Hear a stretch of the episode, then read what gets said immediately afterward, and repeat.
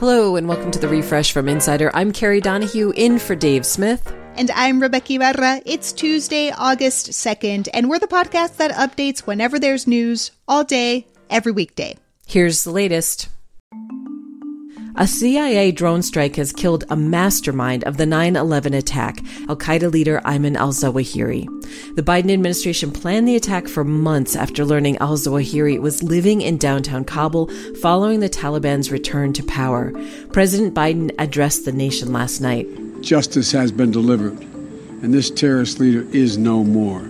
The U.S. says the strike on Saturday evening was so precise, al Zawahiri was killed while standing on a balcony, and reportedly no one else in the house died.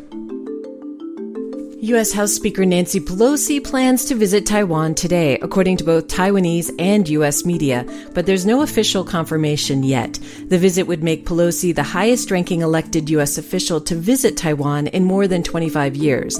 China, which regards Taiwan as a renegade province to be retaken by force if necessary, warned of consequences, saying its military will, quote, never sit idly by if Pelosi pushes ahead with the visit.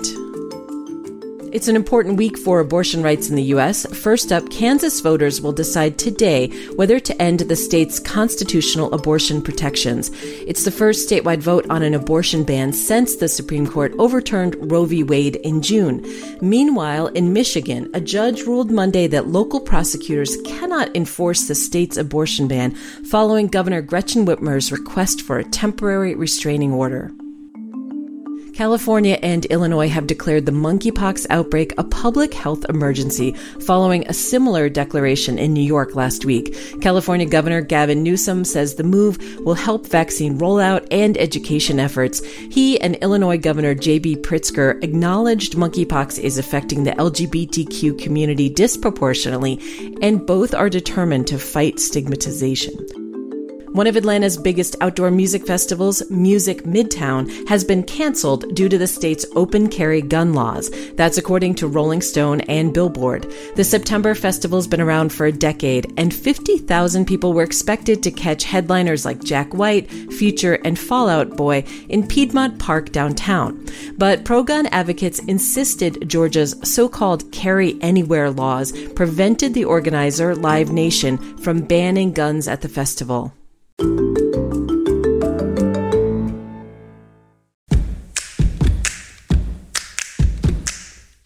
Today and every day, we're updating the refresh from Insider as news happens, so check back whenever you want to know the latest. Have you ever thrown something out by accident only to discover that you needed it, like really needed it? Well, Insider's Isobel Asher Hamilton has been following the case of a man in Wales who accidentally threw away a hard drive worth millions of dollars in 2013 and everything he's been doing to try to get it back since then. So, Isobel, first off, can you give us the background on the story? How did someone have a hard drive worth so much in the first place? So, the guy is named James Howells, and he is from Wales, and he was one of the very first people to start mining Bitcoin. So, in about 2009, I think it was, he mined what is now worth a lot of money, but at the time only cost him a few pounds or a few dollars to mine. He threw the hard drive out in 2013. He had two identical looking hard drives in a drawer, and the wrong one ended up in the rubbish bag, and his partner took it to the dump. So it's been gone almost 10 years now. This is exactly why you don't throw away your hard drives, people. Don't throw away anything of value. So, actually, how much Bitcoin was there on this hard drive? 8,000 Bitcoin. And the value of that fluctuates. So when I published the article, that was worth around $181 million. But oh. if he'd got his hands on it at the end of 2021, I think it would have been closer to half a billion. Oh my God. So, you know, I, th- I think people may have heard the story before. It is obviously wild to lose that much virtual money and have no way to recover it. So, what made you actually want to check back in on James now in 2022? It was actually my editor's idea. She was just curious about how he was getting on, and by happy coincidence, he was closing in on finalizing this business plan, which is a proposal that James wants to put to Newport City Council, who are in charge of the dump where his hard drive is currently buried.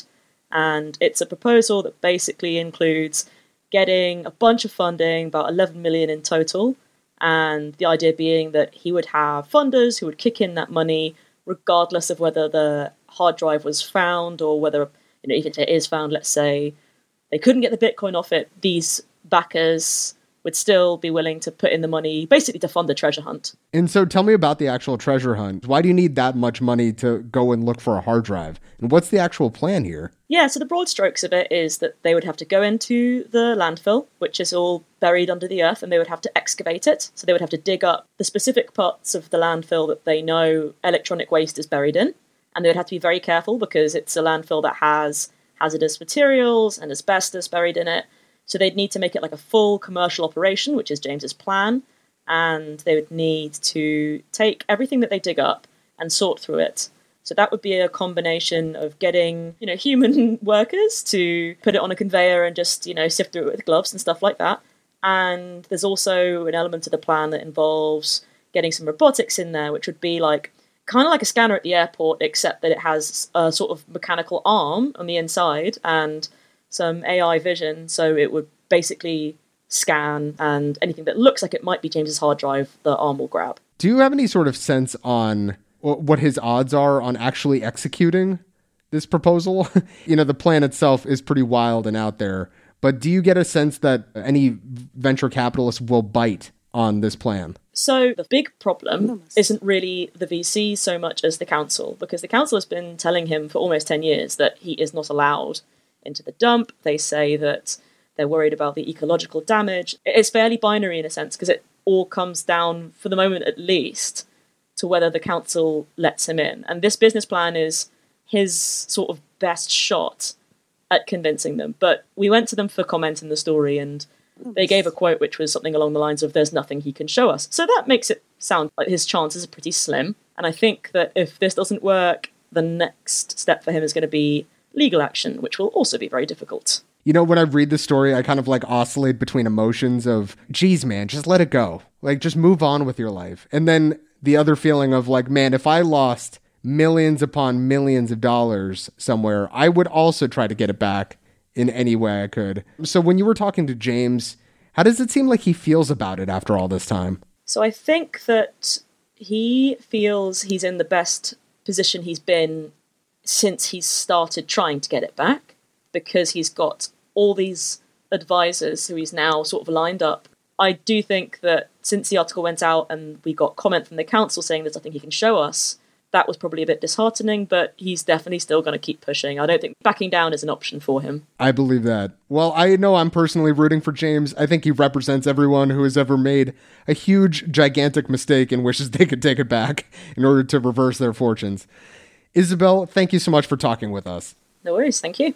Isobel Asher Hamilton is a senior tech reporter for Insider. She focuses on big tech, privacy, and workers' rights. Make sure to follow The Refresh from Insider on Apple Podcasts, Spotify, or wherever you listen to podcasts. And please leave a rating and review. It helps other people discover the show. You can also just tell your smart speaker to play The Refresh from Insider podcast. I'm Kerry Donahue. And I'm Rebeca Ibarra. Talk to you soon.